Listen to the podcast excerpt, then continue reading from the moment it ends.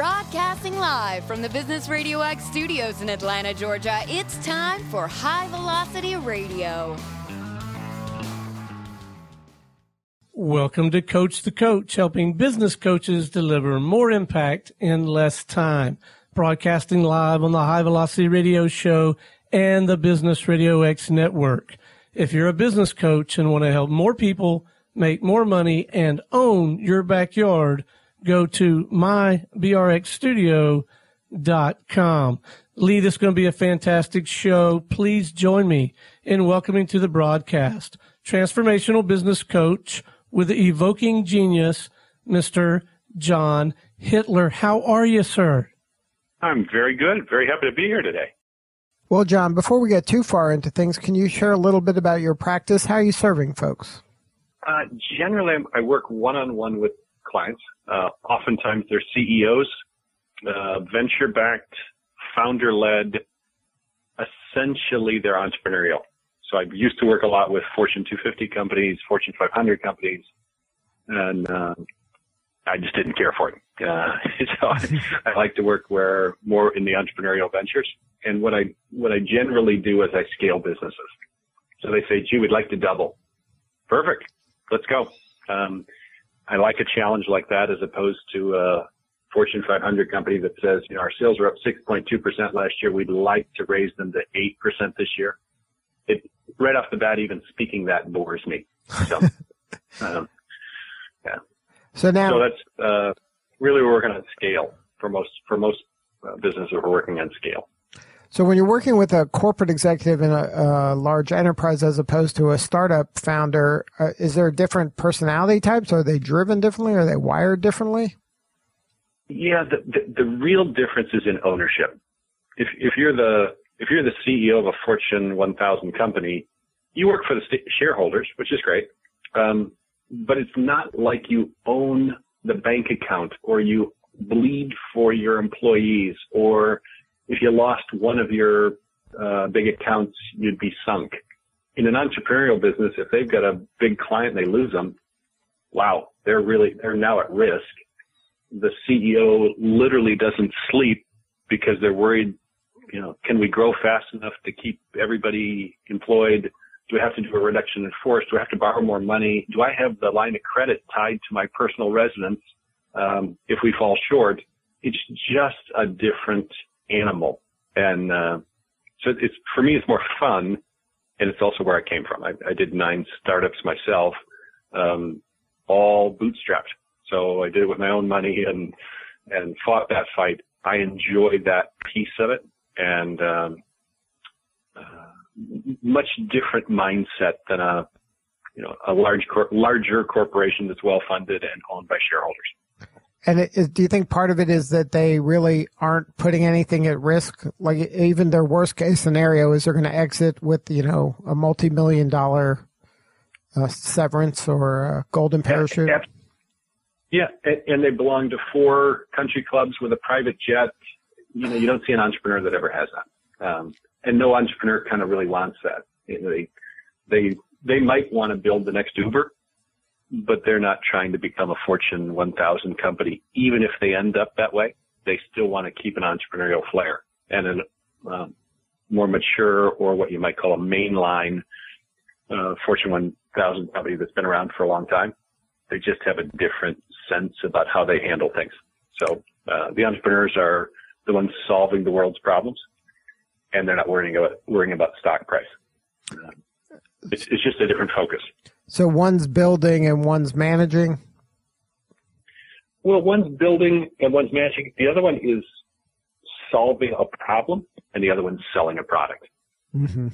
And so you take, uh, well, throw some names out there. Take a, take a household products company, uh, Clorox. They're in Oakland. They're selling a product. Are they, are they solving a tremendous world problem? Probably not they're interested in selling more of their, they've got many products. Uh, the bleach obviously is the one that everybody's familiar with, but they've got household products.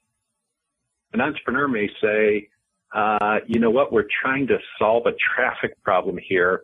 And so we've got a navigation system for mass transit and for automobiles that reduces traffic and makes life more livable in big cities. Yes, they have a product to sell, but really what they're doing is they're trying to solve a big problem. It's, it's just a, a, a more, um, you get to a more mature state and you're selling product. And when you're at the beginning, you're, you start with an idea that will solve a big problem. And if it's a big enough problem, there's more money and more scale and more market. And if it's a small problem, you can say, wow, we, we developed a uh, jump rope for working out that's better than what's on the market. Yeah, we're solving a problem, but really we're kind of selling, selling it. It's just, it's just a smaller problem that you're solving. And I like working with the entrepreneurs that say, let's take on a big challenge and solve it. And oh, by the way, we'll have a sale or a, we'll have a service of a sale or a product to do that. But really what we're connected to is the purpose and the drive to solve a big, a big challenge. That's, that's really fun.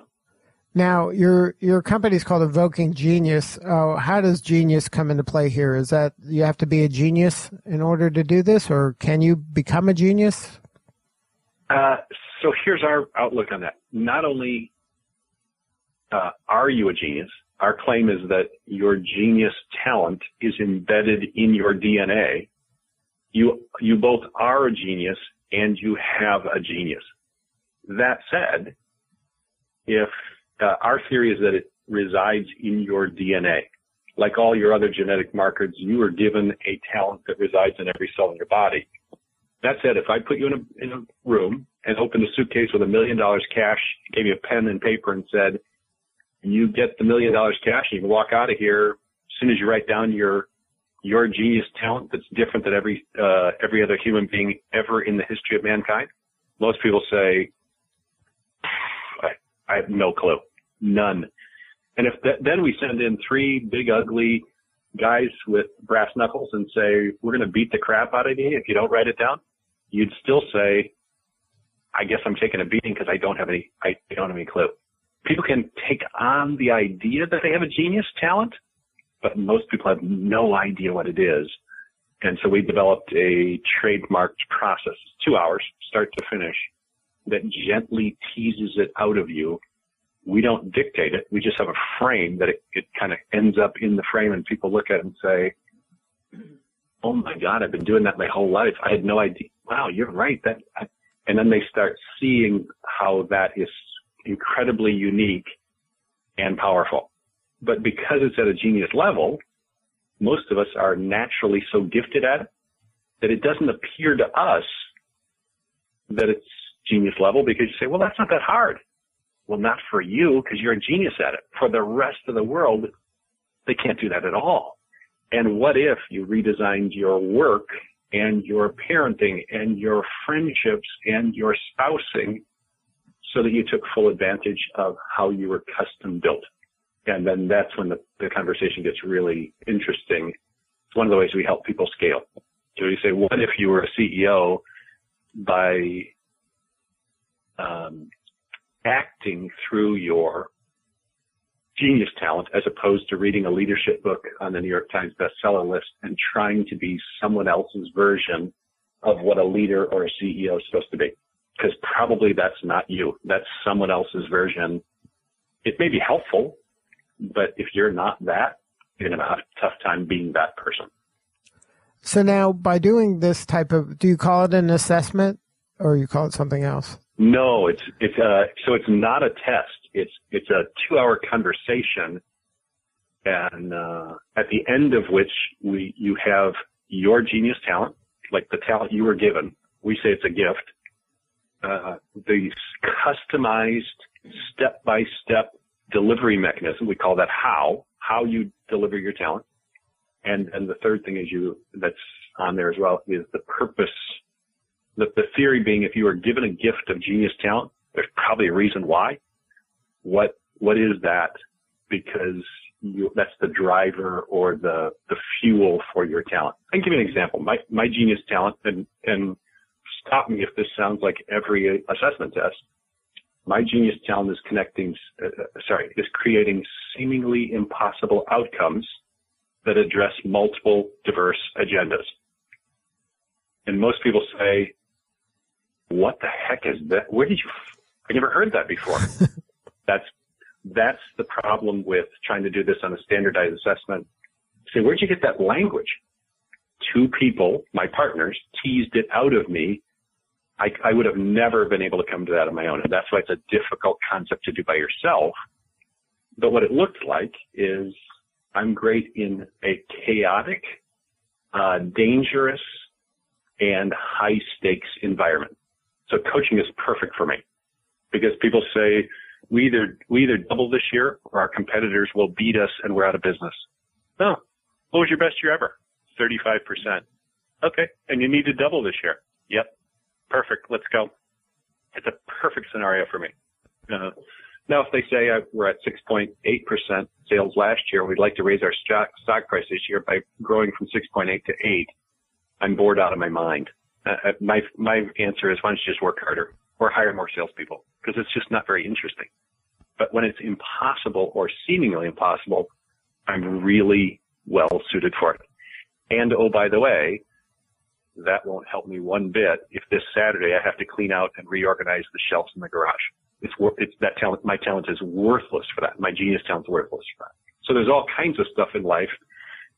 Most of life is not very well suited for my genius my job is once I know it, is to, to do as much as I can closer to my genius and then everything looks like play. And that's fun. So with my kids, the way I parent is closer to that than some uh, parenting book on how to be a good dad or how to be a good parent. Because um, that's not, I can parent better if it looks like seemingly impossible, if it looks like uh, taking care of multiple uh, agendas and every, everybody getting what they want. I'm really good like that. I'm not very good at parenting in a different way. So right? you're, you're you have the same you sorry you'll have the same you'll have the same version, just your version. Right now, so you'd be good with uh, you tell your kids let's go to the airport and just roll some dice and let's get on a plane and off we go. That's a that's a good uh, outing for you.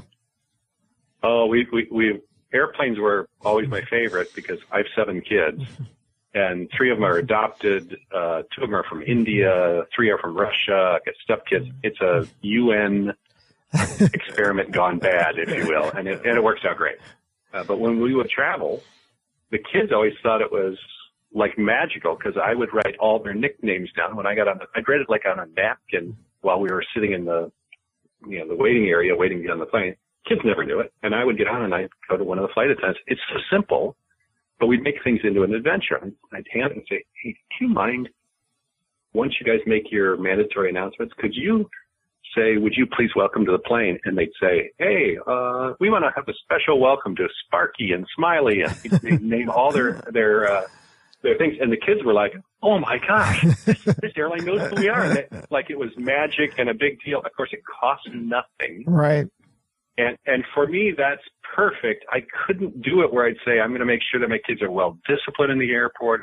We were nuts in an airport. We weren't disrespectful, but we were playing find the spy. I was making up all kinds of games. Because with seven kids, you know, there's the last thing I'm going to be able to do, first of all, is find seven seats in a row in the waiting area. There's right. no chance of that. So we're going to be split up anyhow. So rather than try to, so we just take what doesn't really work about organizing that on a trip and turned it into something that's seeming it's that's not impossible just more creative and adventurous. I'm good as a parent that way.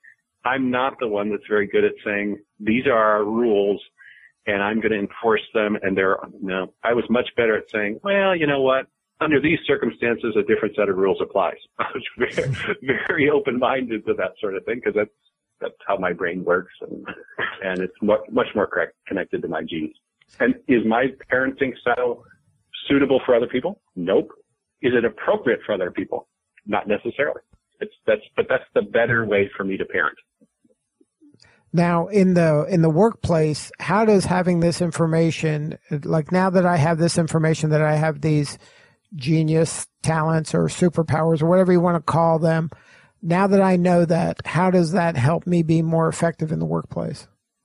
Uh, it's a great it's it is the key question.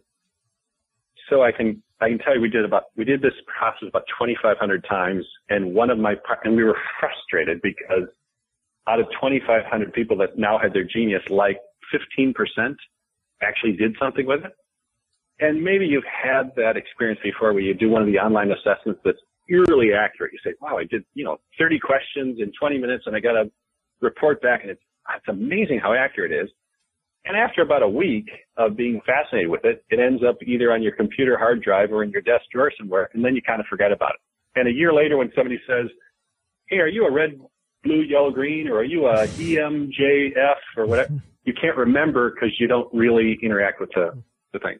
The genius was the same thing. What we realized was we were doing the discovery, which is the two hour piece, and then we were going right to implementation. Now, Mr. CEO or uh, Miss VP of Sales or HR Director or Star Player, you know your genius. Why don't you use it?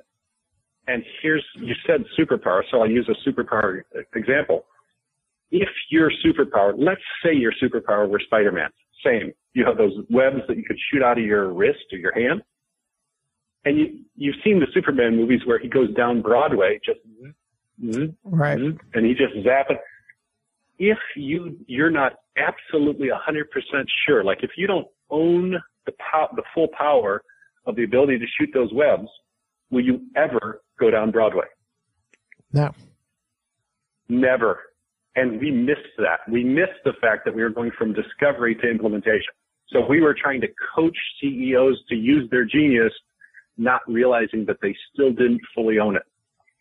So the real key and the power is in the ownership piece. Once people own it, uh, then they use it naturally. Then they then they're happy to use it. But most people, it's too powerful at the beginning, even though it's their language and we drew it out of them.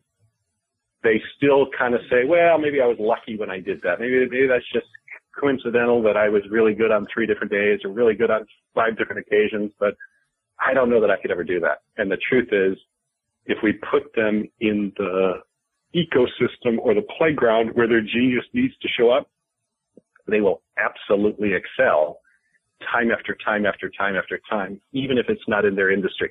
If it's in their skill set, we could say, who cares that it's a different industry? The same parameters are present. You should do really well here. And they do. And even then they, they're, it takes a few times before they say, you're right, I can do this. Huh.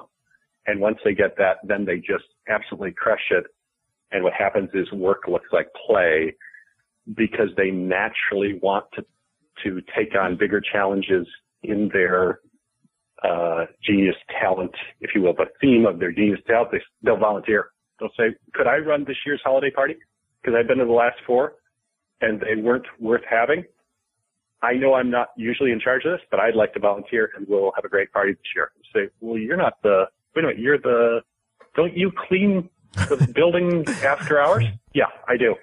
But if they know their genius mm-hmm. talent and it's suited for throwing a kick-ass party, you, me, and everybody else would love for someone else to run the holiday party this year instead of the person that orders bad catered food, gets a bad DJ, and everybody drinks too much.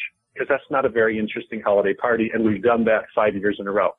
Why don't we have somebody who's got natural skills and, of course, interest, and they would do a great, great job at the holiday card because it's talent based. It's not position or role based.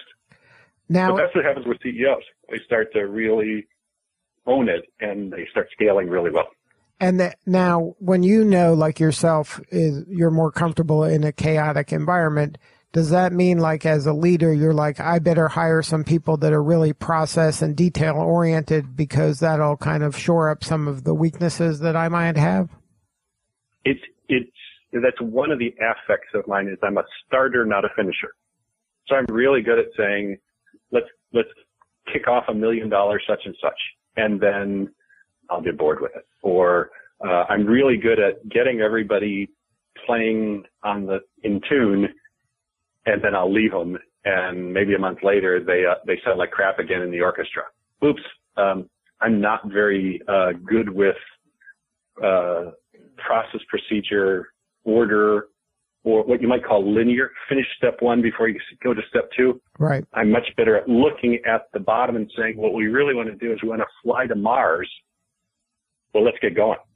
Uh, I'm much better at that than saying, oh, we have to do safety checks before we do that. I'm pre- I'm much better at saying, Lee, could you could you make sure it's safe because we're going to take off tomorrow, and I'm I'm much better at saying we're taking off tomorrow and getting everybody good with that.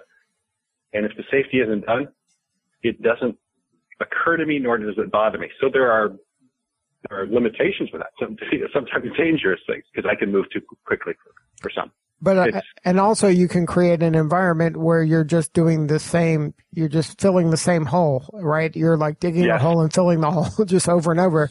you have to have kind of it, the the infrastructure in order to move on, right? So that they get the outcome they desire. It's it's uh it's one of the it's what we call the dark side of your genius because too much chaos may be a good ecosystem for me but that's not good for a whole organization because most organizations don't work well on a day-to-day basis with lots of payoffs. So even though I might thrive better, one of the places where I do a lot of coaching is turnarounds. Oh, great. Because they have to take more risks because they've screwed it up so badly that I can come in and do anything because you need somebody in there catalytically changing things. And I go into a business that's functioning really well especially culturally, um, I don't cause I don't cause chaos in there. But what we have to do is we have to build from the top and say you're already crushing it. What if what if we doubled? And if they want to do that, we literally have to reinvent a successful company again. And that's a really fun project to take on. And in an organization that can handle that culturally, they love it in a, in a less risk um, tolerant culture, they'll say, why would we risk that? You know, if we just keep growing at 15 to 20% a year, we're still going to stay ahead of our competition. Why would we risk this? And I'm not a good fit there because what they want to do now is uh, maintain and grow marginally as opposed to say, why wouldn't we double every two years? It's, it, it, neither one is better or worse but I know where I'll do really well and where I can help, and I know where I won't do very well because I'll I'll cause too much turmoil or upheaval with, with people that don't have the risk tolerance to do it. That's fine. Neither it's it's not a better or worse or right or wrong. It's just they need a coach that's going to be more um, process oriented and move at a more uh, measured pace because that's what the culture demands or requires. If you're just joining us, you're listening to Coach the Coach, helping business coaches deliver more impact in less time. If you're a business coach and want to help more people make more money and own your backyard, go to mybrxstudio.com. Lee, this is my favorite part of the show because we get to talk about me. John, uh, I am not out in the marketplace as a coach to the world out there, but I do find myself wearing kind of a coaching, mentoring, guiding hat here at Business Radio X. And my clients, if you will, are Business Radio X studio partners. Those people who run studios outside of Atlanta in, in different markets. And, um, I don't know. I feel like there are some things in that relationship that I do pretty well. One is I do think I have some genuine subject matter expertise and with regard to how to help people, help other people and make money with this platform and that kind of thing. Um, what I don't know that I'm very good at, and I'd love to get some counsel on this teasing out the genius. I think I might actually be pretty good at that the first time or early on, but I wonder if you have any counsel for me or anyone else you know, as time goes on, or maybe a studio partner has a tough day, some way to, to remind them or bring them back to center. I, I don't even know what the right word is to re-tease it out of them or, or, um, sort of, is there a daily maintenance kind of application of this principle of helping people, um, remember, hey, you've got this, you've got this genius, genius. Let's go back to center and, and, and reapply it? Sure. That's, so there's an offense and or an offensive and a defensive answer to that. So I'll do both because you'll recognize them. Um, especially if you're having a tough day, chances are you're doing something for which you are not well suited and you have no energy. So, so for you, let's say it's a, a database project. Somebody who loves that nitty gritty detail work thrives. And you say, oh my God, this is, this is brain damage for me. It takes me three times as long. I don't like it and I'm not very good at it. The defensive, uh, the, the safety or the defensive answer to that is look at what you've been doing today or what you've got on your plate tomorrow and see what you can do to find someone else to do the stuff for which you are not well suited and you have no energy. But it's the combination of the two. Because some stuff you may be not well suited, but you actually like it. We call we call that a hobby. But uh, anything you're not well suited for and you don't have any energy to, you tend to procrastinate and do poorly. And then you just flip it. The offensive side of that is to say, what do you love to do at work, like your favorite thing, and it has either money or value attached to it. It, it may be a profitable venture, or it may just, be something that has that produ- produces a lot of value for your teammates, for your customers, uh, for your partners, or your vendors. Great. Pick that out, and if you want to get back into high performance or closer to whatever language you might have for your genius, chances are you're going to be closer if you are uh, well suited and you really enjoy it. You'll do that a whole lot better. So that's the without knowing what your specific genius talent is.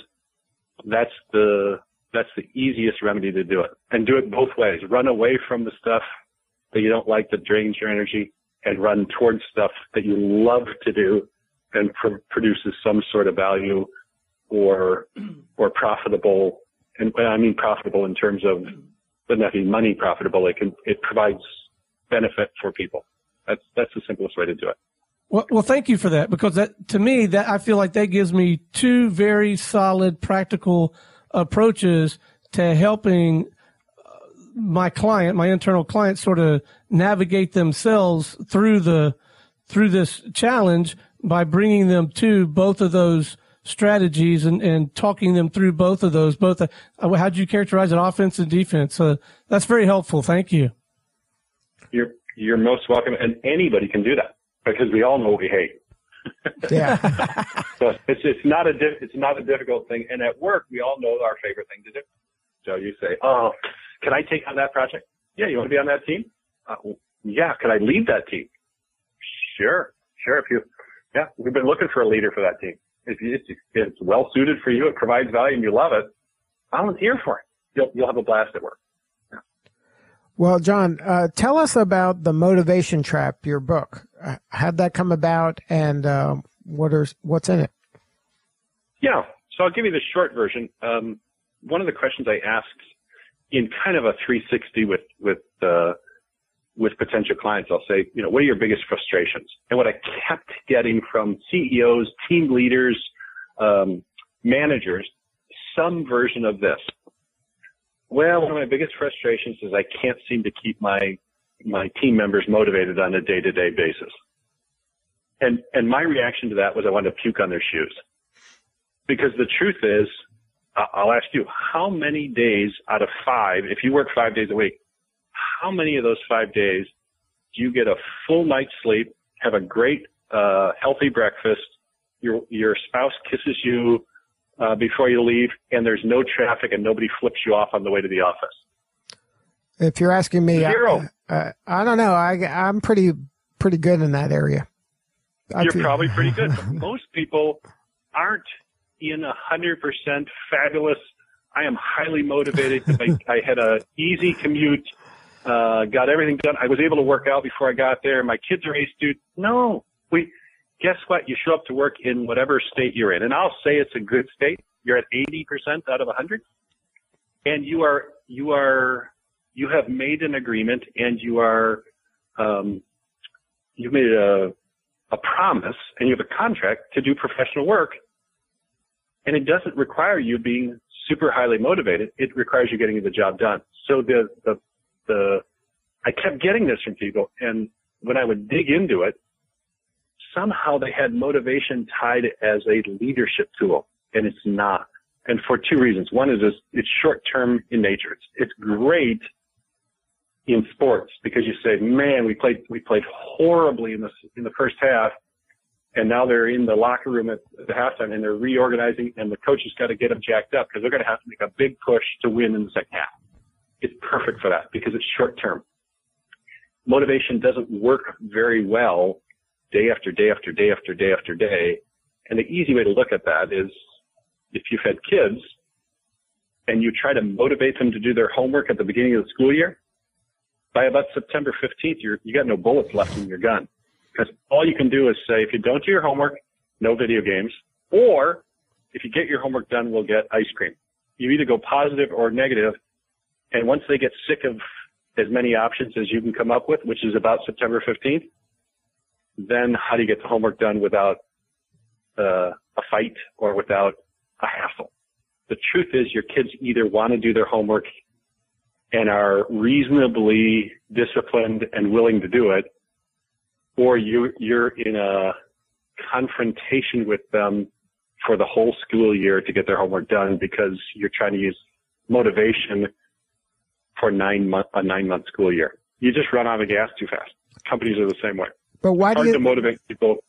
Why do you Sorry, think that? Why do you think that uh, motivation is so popular? I mean, there's motivational speakers. There's uh, every weight loss program has a motivation component.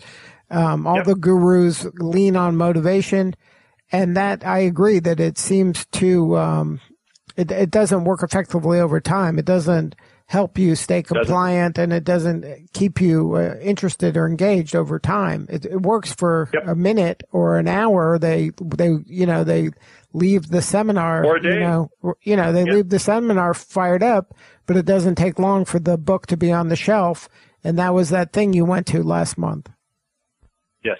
And it's funny because I studied three of the most popular people. And if I, I won't say their name, uh, but if I did, you'd, you'd recognize them instantly.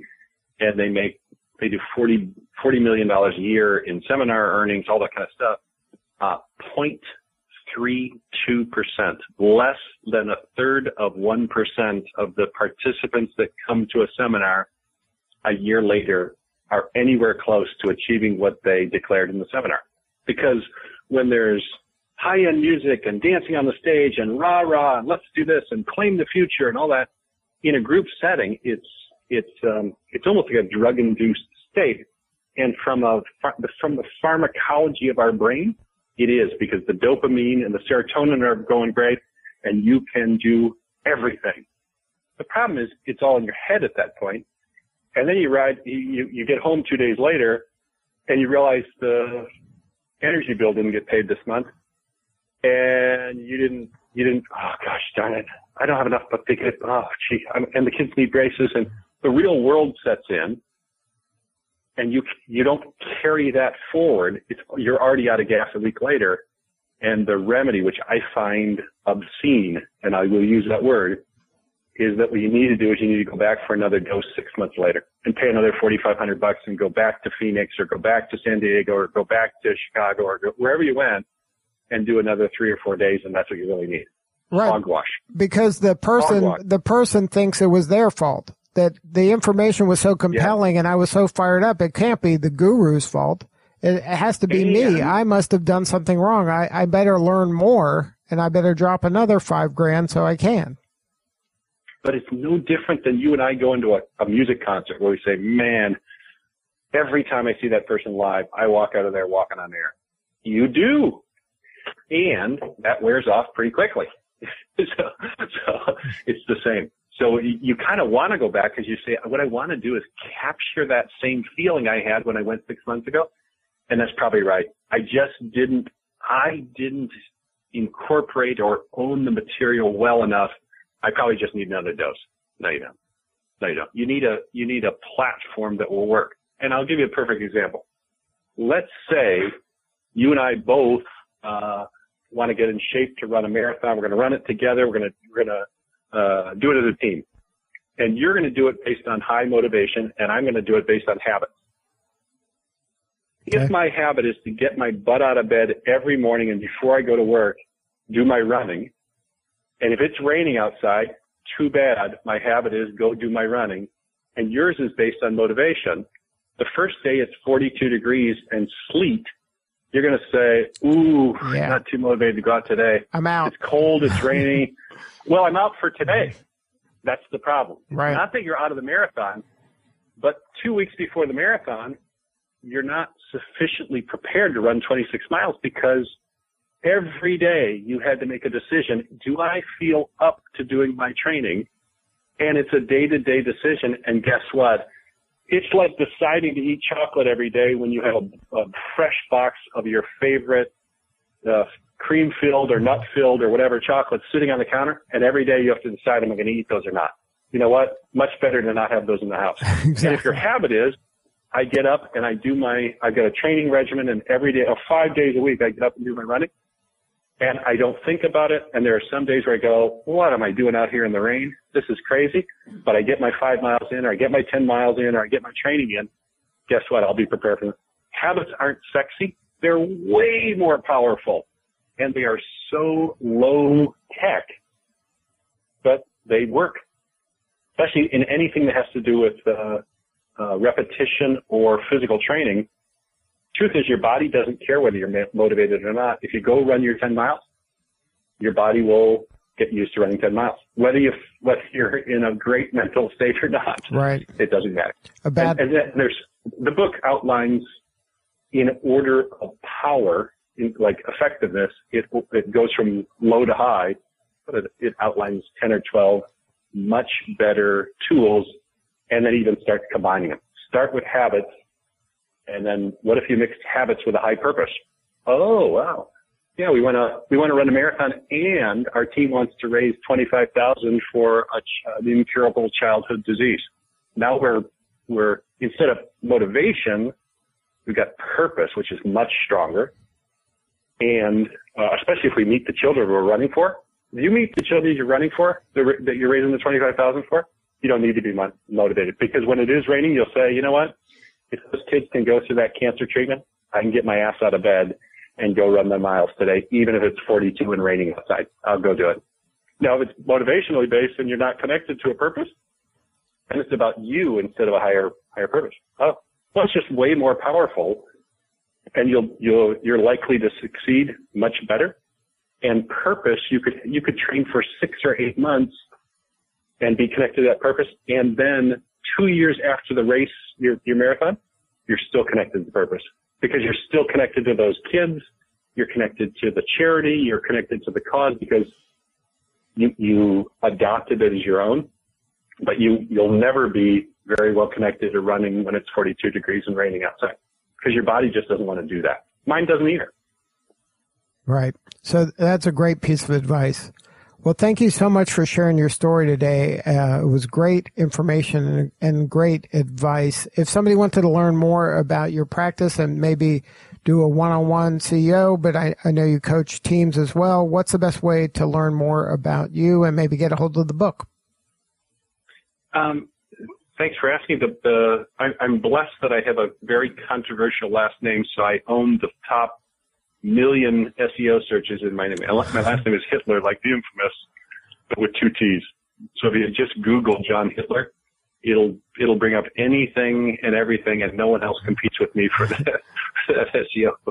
It was tough as a kid, but as an adult, it's got its advantages. So it's got it's got our website, it's got the Genius Discovery process, it's got the books, it's got it's got anything you might you might want. Uh, very very easy to connect, um, and most people don't forget the last name. So And ev- evokinggenius.com is the, a website to find your work. Correct, correct. And if you go to if, again, if you Google the name, it, that's one of the that's one of the many things it'll bring up. So Good stuff. Well, John, once again, thank you so much for sharing your story. All right. This is Lee Kantor for Stone Payton. We will see you all next time on Coach the Coach Radio.